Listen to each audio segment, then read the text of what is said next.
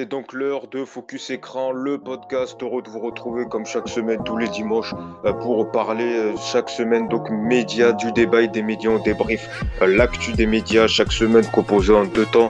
Le temps du débat dans un instant avec nos chroniqueurs, la bande que je vais vous présenter cette semaine et une partie interview cette semaine. On a le plaisir de recevoir, même l'immense plaisir de recevoir Laurence Boccolini, grande animatrice populaire, un grand entretien d'un quart d'heure où on revient sur son arrivée sur France 2, départ euh, sur euh, donc elle a quitté euh, TF1, ses projets, son regard sur la télé en 2020. Elle nous dira tout dans un instant. donc c'est sur la seconde partie, ça ne surtout pas rater sur Focus Écran que vous pouvez écouter. Je rappelle sur Apple Podcasts, notamment Spotify ou encore Apple Podcasts. Donc n'hésitez pas vraiment, c'est une entretien à ne pas rater en seconde partie. Mais vous le savez, il y a également le temps du débat, évidemment avec toute l'équipe. On va revenir sur les infos qui ont marqué la semaine média. Et je vous présenter donc ceux qui vont débattre cette semaine, il y a Nicolas. Salut Nicolas. Bonjour à tous. Merci beaucoup d'être avec nous. Il y a Nadjet qui est également avec nous. Salut Nadjet. Bonjour à tous, contente de faire mon retour avec vous. Eh ben nous aussi, hein, content de te retrouver pour une nouvelle saison. Et enfin, il y a également Antoine. Salut Antoine. Salut Yacine, salut à tous. Eh ben merci donc à tous les trois d'être avec nous. On va notamment donc euh, avant de démarrer, on va parler euh, de plusieurs polémiques qui ont eu lieu, sur euh, notamment sur les propos de Nicolas Sarkozy dans quotidien. On va parler de l'arrêt de balance poste en quotidienne. On va également parler de Michel Drucker, le ouf de soulagement pour ses fans. Il reste sur France Télévisions et puis on parlera des youtubeurs hors YouTube. Ils arrivent à la radio ou à la télé. Est-ce que c'est une bonne idée pour attirer le public jeune? Débat à suivre. Mais avant, c'est quand même une info qui a marqué euh, les fans euh, de Colanta puisque Bertrand Kamal est mort euh, candidat de la saison actuelle de Colanta qui diffusait sur TF1 est décédé à l'âge de 30 ans des suites d'un cancer. En effet une annonce évidemment qui a ému tous les téléspectateurs de Colanta mais même plus hein, même il était en TT France sur Twitter. Un hommage donc voilà lui a été rendu sur l'épisode vendredi de TF1 avec un extrait un magnéto de Denis Brognard qui l'a rendu euh, hommage. Vraiment, c'était très émouvant. Même à la fin, il y a eu une séquence où on le voyait euh, également euh, de la part de la production avec des images durant les épreuves et notamment Nicolas qui donc tu fais partie de la team Focus Écran, mais également tu as rendu hommage à Bertrand Kamal au Parisien. C'est un article qui a été paru jeudi, c'est ça? Tout à fait. Et donc, je vais revenir vite fait un peu sur toi aussi, téléspectateur de Colanta, euh, candidat qui t'a marqué, euh, ce que je crois, vu euh, ton témoignage. Oui, oui, bah, exactement. C'est vrai que on sait, les téléspectateurs se sont tout de suite attachés au personnage parce que il était très performant dans les épreuves, mais aussi très drôle. Donc, on, voilà, on retient l'homme qu'il était et c'est vrai qu'on l'a bien vu pendant l'hommage qui a été rendu pendant l'émission cette tristesse de Denis Brognard, parce qu'il faut préciser qu'il avait noué une vraie relation amicale avec lui. C'est d'ailleurs le seul aventurier de Colanta qui était allé au domicile de Denis Brognard. Et quelques jours euh, avant son décès, il avait promis à l'animateur qu'il serait là pour la finale, et ce sera malheureusement pas le cas.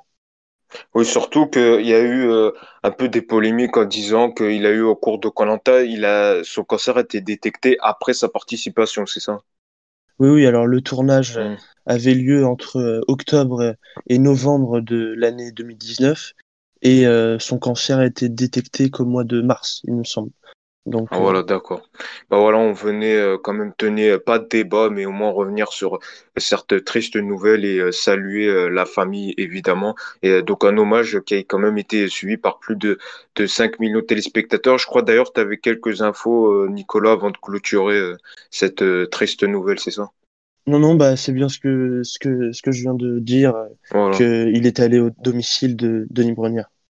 D'accord, bah voilà, bon, on souhaitait euh, y revenir euh, donc sur cette info euh, donc média quand même voilà et évidemment on salue la famille. Les autres infos médias et cette semaine c'est donc un ouf de soulagement comme je le disais au début de cette émission Michel Drucker reste sur France Télévisions. C'est ce qu'a confirmé le, numéro 2 de France Télévisions euh, dans une interview au Parisien.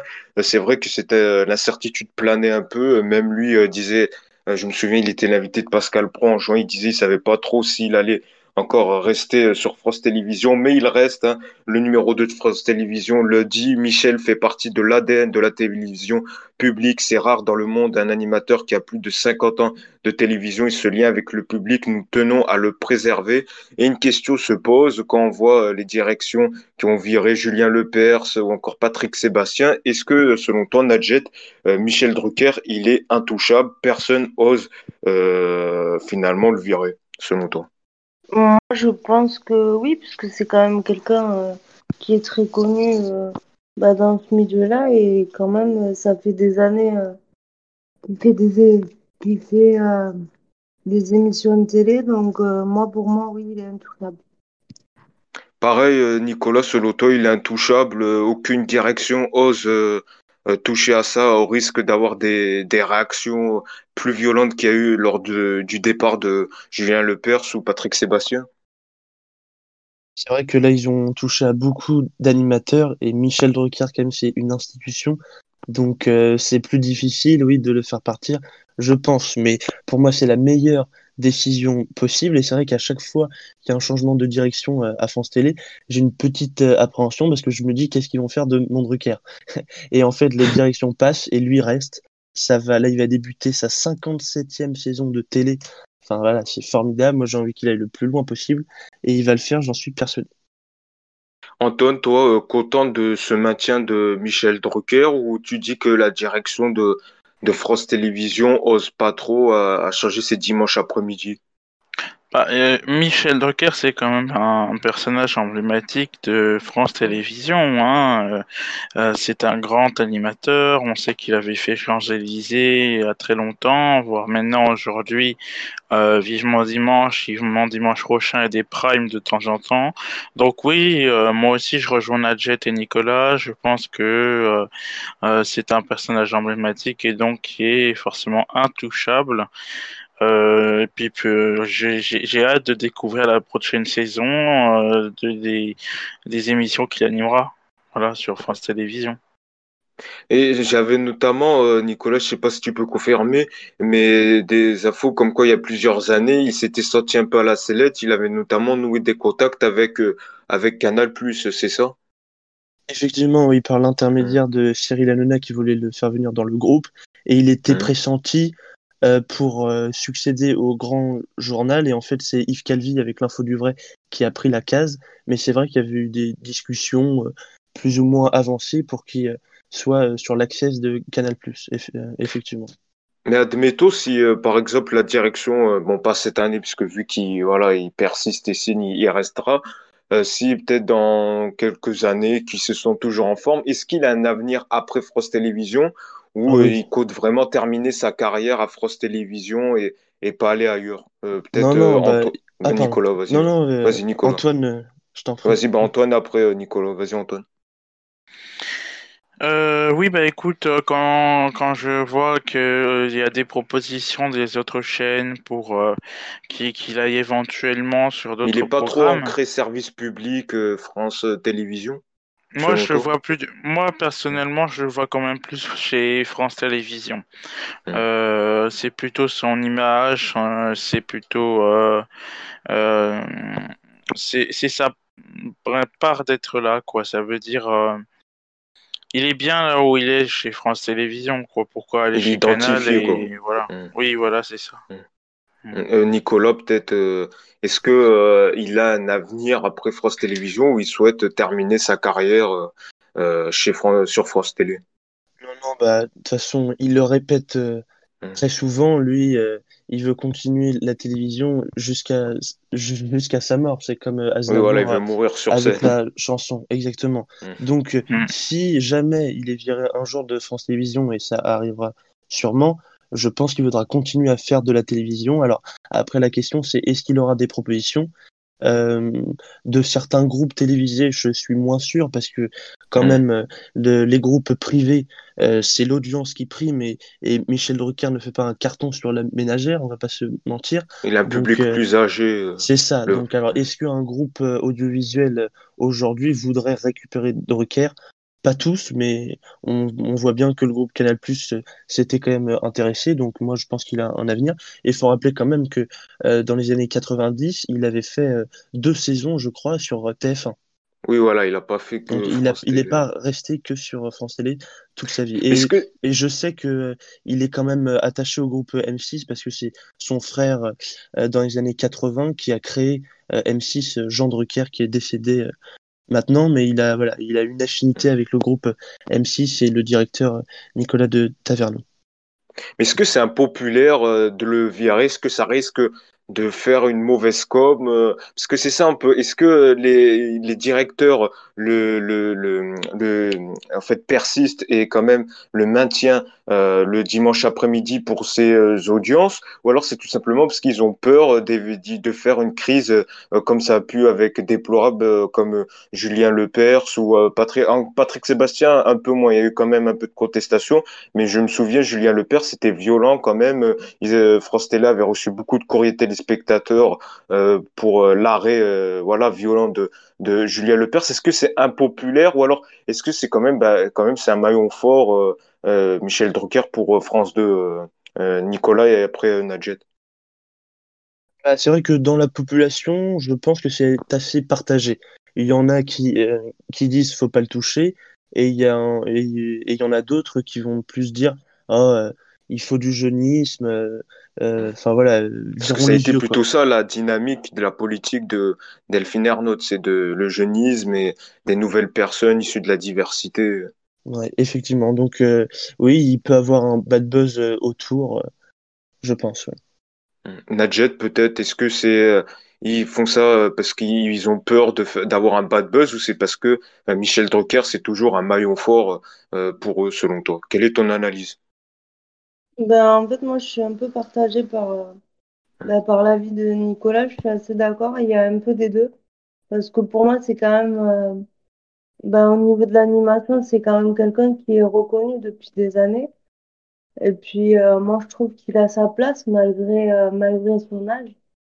Et après, oui, c'est sûr qu'ils n'osent pas le virer, je pense, pour pas faire de polémique aussi.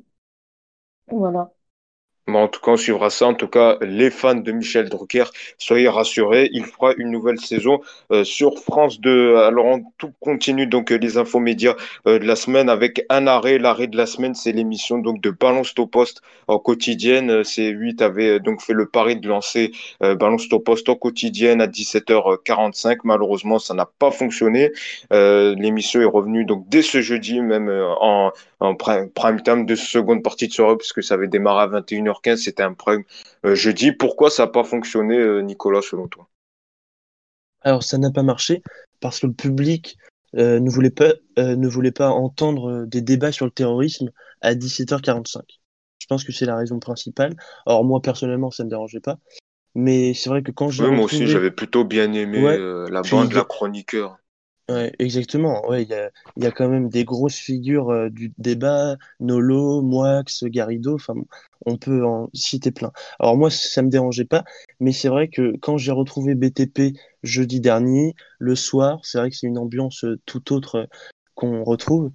Et voilà, je pense que c'est la meilleure case. Voilà, il se passe des choses.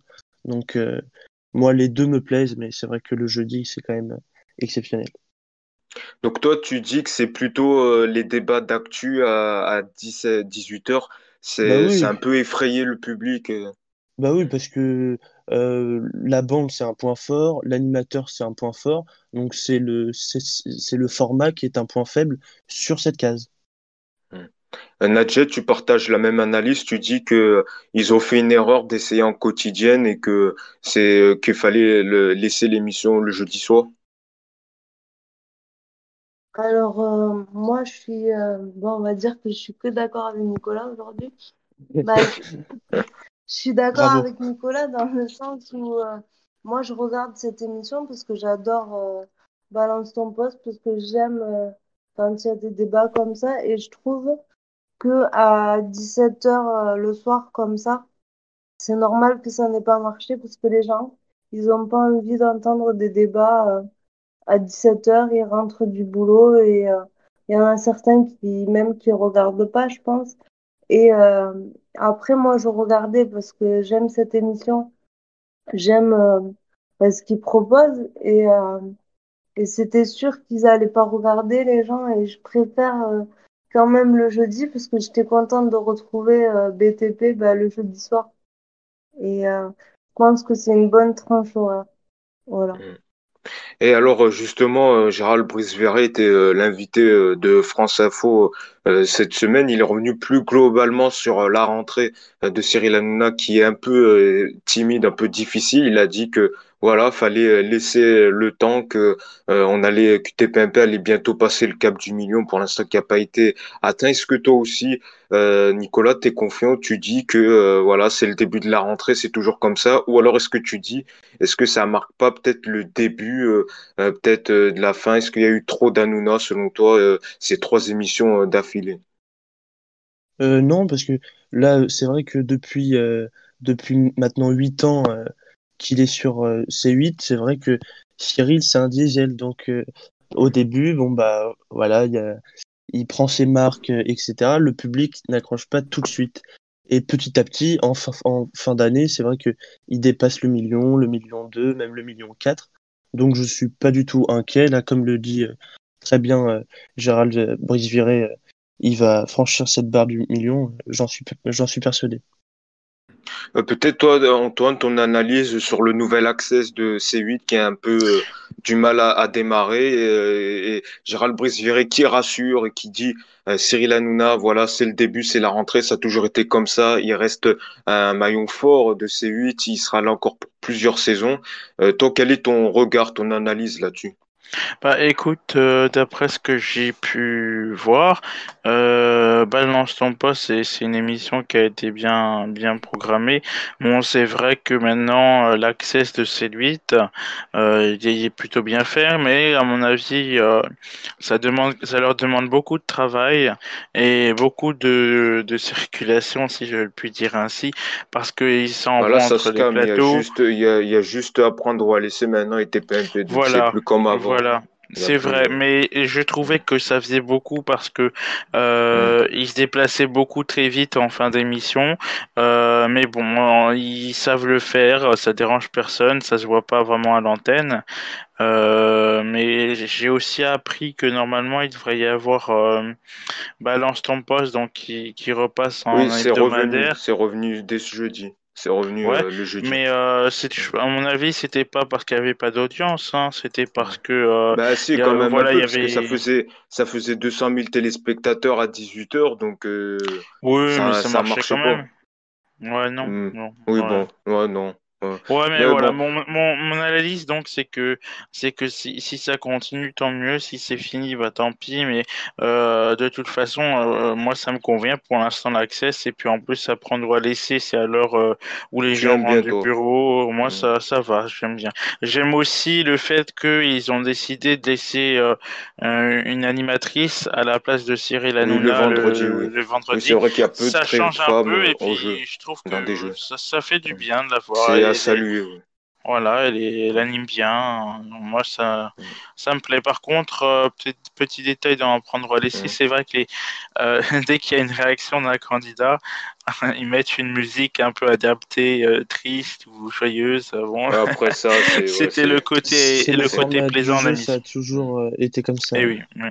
Surtout euh, le thème euh, Vangelis, là, je crois, euh, de- comme dans Christophe Colomb qui dé- découvre l'Amérique, je crois, cette musique.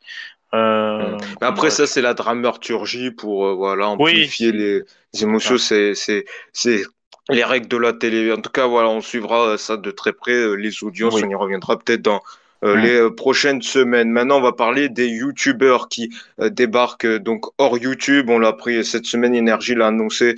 Squeezie va animer les soirées d'énergie pour deux semaines. Mais bon, ça c'est plutôt pour un test. Si ça marche bien, ça pourrait revenir plus récurrent et devenir une vraie quotidienne.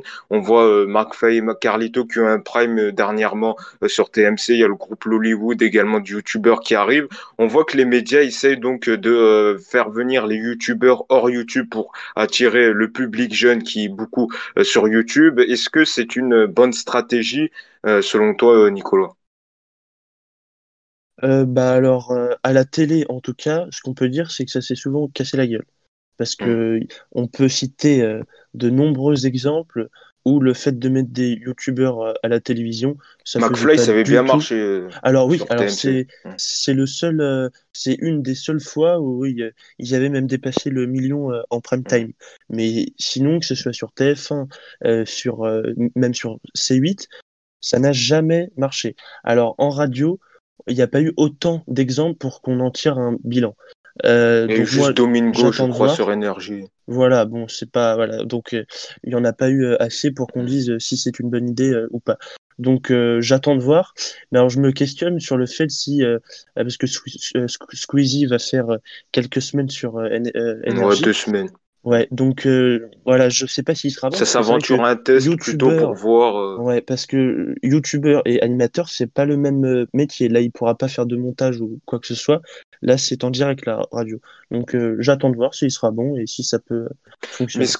Mais est-ce que c'est pas un peu facile en disant, faisant croire que oui, vu qu'il il a plein de fans sur YouTube, ah ben tiens, on va faire venir à la télé et que peut-être justement s'ils viennent pas à la télé ou à la radio, c'est parce que euh, il retrouve, euh, il y a pas le même espace de liberté qu'il y a sur YouTube où c'est clairement peu contrôlé quoi. Ils peuvent faire tout ce qu'ils veulent alors qu'à la télé il y a des codes à la radio aussi il y a un temps pour mettre la musique un temps pour les espaces promo c'est pas la même chose. Est-ce que c'est pas un peu euh, compliqué c'est pas un peu facile quoi comme stratégie en disant ah ben tiens il a un tel nombre de fans il vient à la télé c'est sûr ça va marcher euh, peut-être Antoine ton analyse sur les youtubeurs qui sortent hors YouTube pour euh, fidéliser euh, le public jeune qui manque à la télé et à la radio?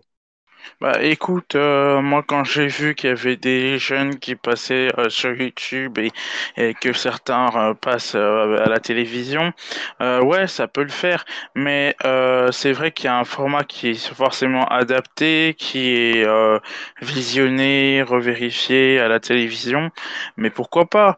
Un peu d'humour pour nous, ça fait toujours du bien, ça change un peu des autres programmes et euh, c'est un peu une innovation parce que euh, ça fait toujours plaisir de retrouver des sketchs quand on rentre à la maison ou, ou bien ce genre de choses quoi à la télévision.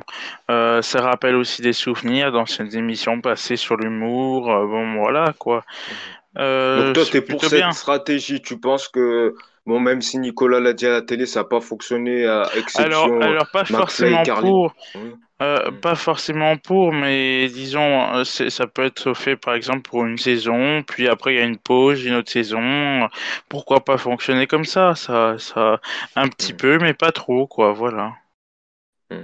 Euh, peut-être euh, pour clôturer sur ce sujet, sur les youtubeurs dans les médias, pour fidéliser un autre public justement qui manque à la télé et qui veulent essayer de faire revenir ou venir à la télé. Qu'est-ce que t'en penses toi? Alors moi, je suis un petit peu sceptique, mais après, je suis quelqu'un euh, de très ouvert d'esprit. Je me dis, faut peut-être attendre de voir, mais euh, je pense que ça peut, euh, ça peut être à double tranchant, c'est-à-dire ça peut marcher comme ça peut se casser la figure en arrière. Pour l'instant, ça s'est plus cassé la figure que ça a marché. Parce que youtubeur et animateur télé, faut dire ce qui est, c'est un métier, animateur télé, et ça s'apprend. Je dis pas qu'un youtubeur ne peut pas être mm. animateur télé, mais je dis juste que ça s'apprend et que c'est pas euh, du tout la même chose. Après, j'attends de voir. Ça, encore d'accord euh, avec moi? Ah bah voilà. Et puis peut-être ils ont aussi pas la même liberté euh, que sur YouTube, quoi. Comme je le disais, c'est plus strict à la télé. Et peut-être c'est pour ça que les fans, voilà, les, les fans répliquent pas la télé, qu'il n'y a pas le succès d'audience. Je me rappelle aussi, il y avait un truc avec euh, Seb Lafrite aussi sur TFX, je me souviens plus, ah qui n'avait pas fonctionné alors ah qu'il a plutôt quand même un gros, voilà, il avait un gros public. Euh, peut-être qu'ils ont eu la réflexion facile, euh, les directeurs de chaîne ou de radio, en disant bah, que je mets des youtubeurs pour attirer les jeunes. Peut-être c'est plus compliqué que ça. oui, peut-être mieux qu'il peut-être qu'il faut qu'il reste. Peut-être qu'il faut qu'il reste sur YouTube. Hein. Hmm. C'est un peu ça le problème. Euh, qu'est-ce que tu en penses peut-être Nicolas pour clôturer sur euh, mm. le débat sur les youtubeurs? Oui, bah, le fait de, de faire venir un youtubeur sur la chaîne, euh, c'est pas. Oui, c'est une solution plutôt facile, mais en plus, ça ne ça n'attire pas forcément un public jeune. Et alors je me rappelle parce que, alors on dit que c'est formaté, mais même quand euh, des formats et des programmes n'étaient pas formatés, alors c'était sur TF1, je crois, euh, une pastille, alors je ne sais plus avec quel euh, youtubeur, mais c'était une, Ah, je crois que c'était Norman et euh, Nato, ouais. je sais plus. Oui, ouais, Ouais. ouais, ouais, Ouais. je me rappelle plus. Mais alors là, ils avaient eu vraiment carte blanche et, et ça n'avait pas fonctionné, alors que c'était une belle case en plus. Et ils ont arrêté Oui, au, au bout de quelques numéros. Donc même quand c'est pas formaté, ça ne prend pas.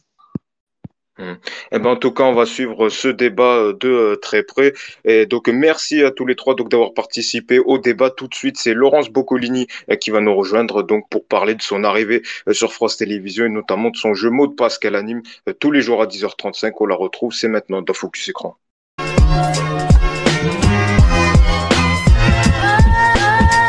C'est donc l'heure de l'interview média dans le podcast Focus Écran. Vous le savez, chaque semaine, on reçoit un invité, une invitée euh, média. Et cette semaine, on a le plaisir de recevoir Laurence Boccolini. Bonjour. Bonjour. Eh ben, merci beaucoup d'avoir accepté l'invitation de Focus Écran. Euh, vous êtes euh, clairement euh, la surprise média de cette euh, rentrée parce que vous avez quitté donc TF1 pour rejoindre le groupe France Télévisions et vous animez actuellement le jeu mot de passe tous les jours à 10h35 euh, sur France 2. C'est vrai que vous êtes une animatrice populaire et donc c'est vrai que ce transfert a surpris beaucoup tout le monde parce que dans, normalement dans le milieu du média, ça, il y a des bruits qui qui sortent en disant ah oui un tel animateur ou animatrice va bientôt partir. Vous, on l'a appris en courant euh, mois d'août et c'est vrai que certains fans euh, s'interrogent quelle chronologie euh, il y a eu autour de ce départ. À partir de quand vous avez su ben, que entre TF1 et vous c'était fini et que TF1 vous et que France 2 vous a courtisé pour reprendre le jeu mot de passe et Ah. d'autres projets? Alors, ça s'est pas passé comme ça en fait. Moi, je, je trouve que par exemple sur mon Instagram, le- tous mes fans étaient et, et sont pas surpris du tout. Il y avait que des messages du genre ah bah enfin. Enfin, il y a- il y a- elle va pouvoir retravailler. Mais il n'y a pas eu de chronologie de, de genre, on m'a courtisé en mars, avril, Mm. mai, juin, juillet, août. C'est pas moi, ça fait des années euh, euh, maintenant que je m'étiole un peu à TF1, où je ne comprenais pas vraiment pourquoi je travaillais plus, à tel point que l'année dernière, enfin cette année, j'ai fait que trois émissions, donc Mm. euh, c'était c'était assez particulier. Et euh, je voyais rien venir, je me sentais pas ni aimée, ni désirée, ni cocoonée, ni euh, et là on a besoin quand on est animateur qu'on vous rassure tout le temps, donc là ça venait pas. Et je me suis dit bon bah euh, voilà, je suppose qu'il y aura rien pour moi. Et est arrivé. euh, bah, en début d'été, la proposition de France Télévisions pour venir à France Télévisions. Pas, forc- pas forcément faire un jeu tous les jours, mais venir Mm. travailler pour eux une année, enfin, je veux dire, une vraie proposition où tout d'un coup on se sent aimé, désiré, avec des projets.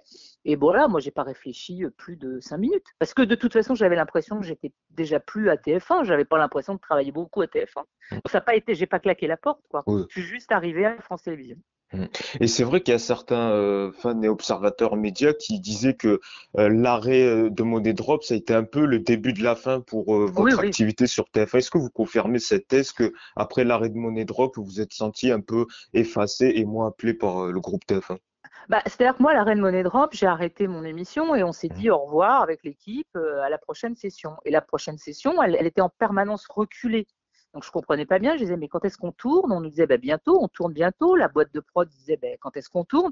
Et en fait, on nous a laissé un peu dans le flou pendant une année. Pendant une année, on nous a jamais dit qu'ils avaient déjà pris la décision de mettre une fiction à notre place en fait. On ne l'a pas su. Et en fait, j'ai dit au revoir à mes équipes un jour, mais j'ai jamais pu dire vraiment au revoir. C'est la fin de l'émission, ça ne reviendra pas. Et on m'a fait croire en fait que j'allais revenir. Mais en fait, voilà, c'était un, je suis restée donc euh, pratiquement trois ans et demi. euh, alors, je l'ai su au bout d'un an et demi que ça allait pas revenir, hein, mais euh, après, bah, j'ai attendu que ça se passe. Mhm. Voilà, en gros. Donc, euh, Et oui, d'ailleurs, ça marche plutôt bien. euh, les rediffusions elles sont actuellement sur YouTube. euh, Oui, La boîte de prod les a mis à disposition pour euh, Mais bien les sûr. fans. Mm. Et pendant le confinement, avec euh, Endemol, on avait, et eux, ils ont appelé euh, TF1 pour, pour leur dire, mais nous, on est prêts, on peut remonter un décor, on peut refaire Money Drop. Ah, ça a failli avec- se faire pendant le Oui, confinement. C'est-à-dire, ça n'a même pas failli se faire, c'est qu'ils l'auront proposé. Moi, j'étais d'accord, on pouvait faire avec la distanciation, tout à fait. Mhm. Et puis, ça s'est pas fait. Ils n'ont pas souhaité le faire. Ils ont préféré voilà. qui veut gagner des millions. euh, Je pense. Ouais. Je pense. Voilà, bah, ça aurait été dommage parce que je pense que ça aurait marché. Mais bon, voilà, ça maintenant c'est le passé, le présent et le futur, c'est France Télévisions et donc le jeu au mot de passe. Et là, les premières semaines de tournage, comment ça s'est passé? Euh, comment on réapprivoise un peu le jeu? Euh, comment ça s'est passé? Racontez-nous un peu. Ah bah, alors, c'était très rapide parce qu'il fallait très, très vite à l'antenne. Donc, on a tourné tout de suite euh, fin août.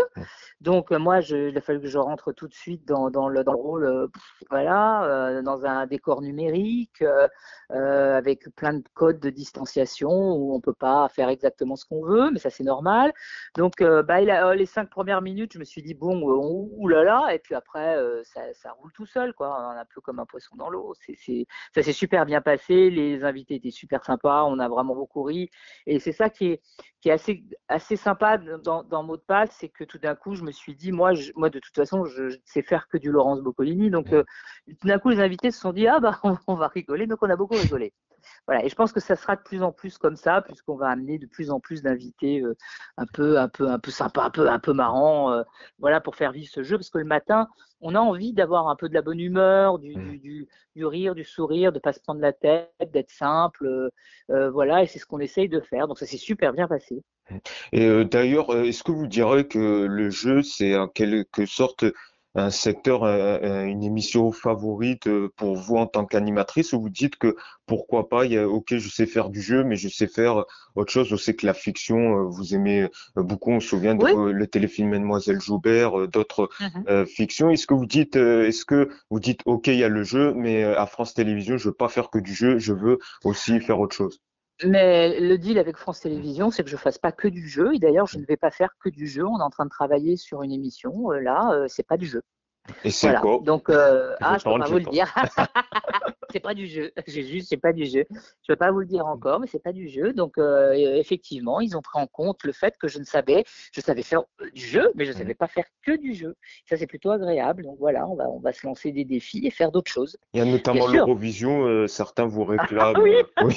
Ah oui, ah bah ah mais moi aussi je me réclame à l'Eurovision, hein. ça je, je, je- ah ben moi je suis fan depuis que je suis petite donc j'ai hâte, je- je- je- j'adorerais. Après c'est pas grave hein, mais c'est vrai que c'est c'est un rêve. euh, Je ne sais pas si je pourrais d'ailleurs euh, vraiment bien le commenter parce que je serais tellement en admiration devant l'instant présent je sois enfin dans la cabine de commentateur de l'Eurovision. Je pense que je dirais rien et heureusement parce que en principe sur les réseaux sociaux ils disent toujours qu'il faut se taire, taisez-vous, arrêtez de parler, euh, c'est c'est pénible et je moi, je dirais, moi, je ne dis rien. Je, voilà, je dirais juste le pays, la chanson, et après, euh, voilà. Non, non, euh, c'est un truc que j'aime beaucoup, l'Eurovision. Mais il n'y a pas que ça. On a, on a. euh, c'est c'est aussi, un, c'est aussi pour ça que la proposition de venir, c'est, elle était vraiment, elle était vraiment super parce que c'est, c'est, c'est des gens qui voient toutes les facettes de votre, de votre euh, métier et qui se disent, voilà. euh, ce jeu et peut-être autre chose. Et puis il y a la fiction, bien sûr. Moi, j'ai tourné un Mongeville l'année dernière pour France 3. J'espère qu'il va être diffusé bientôt parce que j'ai adoré tourner pour eux. Et euh, voilà, il y a plein de choses, donc ça c'est agréable quoi. C'est un, un package, on va dire. Et vous, vous corroborez quand on dit que votre arrivée à France Télévisions, c'est une sorte de renaissance, que euh, vous... Oh non, non non, faut pas exagérer. Mm. Non, non, on ne renaît pas à mon âge. Non, non. suis- D'abord, ça veut dire que j'étais morte et j'étais pas morte. Non, mais que on vous voyait un peu moins euh, Ah bah ces oui. dernières Ah bah, années et que clair, là, ah bah oui, on vous utilise, euh, qu'on Ah voit oui. beaucoup et, et pas tous les de une émission tout, chaque année. Bah, c'est une renaissance, j'en sais rien. C'est surtout le fait que je peux à nouveau faire mon métier, ce que je ne j'avais la sensation de Mm. pas faire du tout.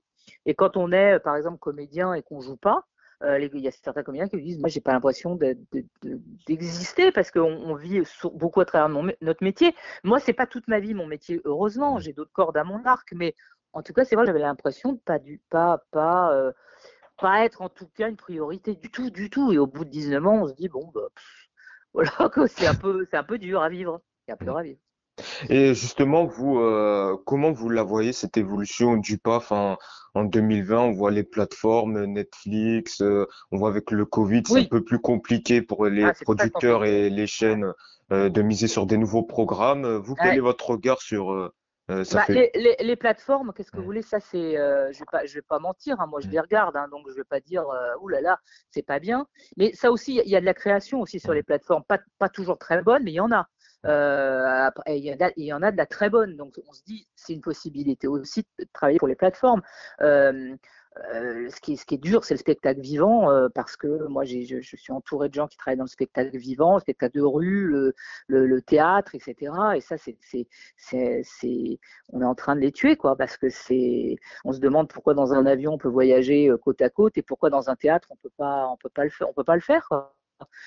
On peut pas être à, deux, sièges de, de, de, de distance. C'est l'art, euh, les métiers de l'art, euh, ils ont beaucoup morflé. Or, ils, font vivre beaucoup, beaucoup de gens. Et c'est très dur. Et c'est vrai que les conditions dans lesquelles on travaille, elles sont particulières. C'est-à-dire, euh, voilà, on a des équipes très réduites, donc on ne peut pas faire travailler beaucoup de gens. On a des distanciations, on a des choses qu'on ne peut pas faire comme par exemple, je ne, je ne sais pas, euh, aller euh, faire l'andouille avec un candidat ou à faire avec un, un, invité. On est très restreint. Moi, je ne peux pas bouger. Je suis assise à mon pupitre. Je ne peux pas bouger parce que sinon, on est à, on est à moins de, de 1m50. Voilà, on, est, on se désinfecte en permanence. Tout est désinfecté. Donc, c'est vrai que c'est. C'est difficile. C'est-à-dire qu'il faut trouver des moyens de travailler. Ça demande vachement d'énergie de, de, quoi pour, pour pouvoir travailler, mais c'est c'est triste pour tous les gens qui font du spectacle vivant, les, le festival, tout ça. Qu'est-ce que ça va devenir?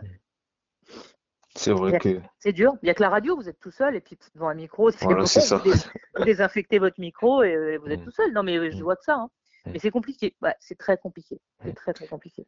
Euh, pour finir, une dernière question avant de mhm. conclure cet entretien, c'est euh, les réseaux sociaux. Alors c'est vrai que durant le confinement, un peu même avant, il y a beaucoup d'extraits qui sont ressortis du maillon faible. On veut voir avec euh, les candidats, je pense aux jumeaux, la spéciale jumeaux. il, y a, il, y a, beaucoup d'extraits justement qui réclamaient ce retour du maillon faible. Et d'un autre côté, un peu moins positif, là j'inclus peut-être certaines émissions comme Gilles Verdès qui a critiqué votre venue en disant que c'était vous étiez le Titanic de la télé ou animatrice en carton qu'est-ce que vous dites? Est-ce que vous dites, euh, bon, c'est la loi de la télé, euh, ils peuvent euh, dire, ou vous dites, vous stoppez le glas, vous dites stop en bout d'un moment, ça me blesse personnellement. J'ai fermé mon, mon, compte Twitter il y a un an, hmm. j'ai fermé mon Facebook parce que c'était, j'étais trop la cible d'attaque et j'ai pas envie de vivre ça.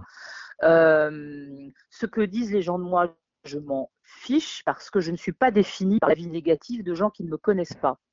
Je ne pense pas et je ne connais pas un animateur, un acteur, un producteur, un réalisateur qui se lève le matin en, euh, en se disant mince, dans l'émission hier soir de ce monsieur-là a dit ça sur moi, je vais évidemment changer ma carrière et écouter ce qu'il dit. Je n'en connais pas. Donc il faut laisser les gens s'exprimer s'ils ont envie de dire des choses épouvantables sur nous, si ça leur fait plaisir. En ce moment, il n'y a pas beaucoup de travail et je comprends qu'il faut qu'ils travaillent. Donc ça ne me touche pas, je m'en fous complètement. Complètement. Parce que c'est vrai que certains, euh, comme Christophe Beaugrand, se disent blessés parfois de certaines on est, attaques on est forcément des humains. oui, critiquent, ils disent la légitimité de ces chroniqueurs euh, pour euh, critiquer certains animateurs, alors que même leur carrière est pas forcément fameuse. Mais peu importe, je veux dire, moi, je, je, je regarde pas ces émissions-là, ça fait belle lurette, je m'en fiche, ils peuvent raconter ce qu'ils veulent, ça n'a jamais changé quoi que ce soit dans le PAF et ça ne changera rien. Après, on est tous humains. Il y a des attaques qui, qui m'ont blessé. C'est pour ça que j'ai fermé mon compte Twitter. C'est pour ça que j'ai fait, parce que je n'avais pas envie de lire euh, des hordes de, de saleté. Euh, euh, voilà. Mais si ça les amuse et surtout si ça, si ça leur permet de justifier leur cachet, mais qu'ils y aillent, ça, ça m'est totalement égal. Ça n'a jamais changé quoi que ce soit à une émission ou à la façon dont un, dont un animateur euh, euh, travaille. Enfin, c'est, c'est, euh, voilà, il faut, il faut laisser les gens jouer entre eux. C'est tout. Personnellement, moi, ça me, je, je, je, je n'écoute pas, je ne les lis pas, et je, je ne suis pas définie par, par la négativité, la toxicité de certains propos. C'est, ça ne définit pas. Ça définit ce qu'ils sont eux, mais pas moi. D'accord. Bon, moi, euh, votre réponse a été claire. Donc, on le rappelle sur France 2, voilà, tous les jours, du lundi au vendredi, mot de passe à 10h35 euh, sur France 2 et donc euh, des futurs projets qui se préparent. donc, donc, on va suivre ça durant toute cette saison. En tout cas, c'est un immense plaisir de vous recevoir, Laurence Boucolini, dans le podcast Focus Écran. C'est ainsi que s'achève le podcast. On revient, nous, la semaine prochaine avec des nouveaux débats et une nouvelle invitée.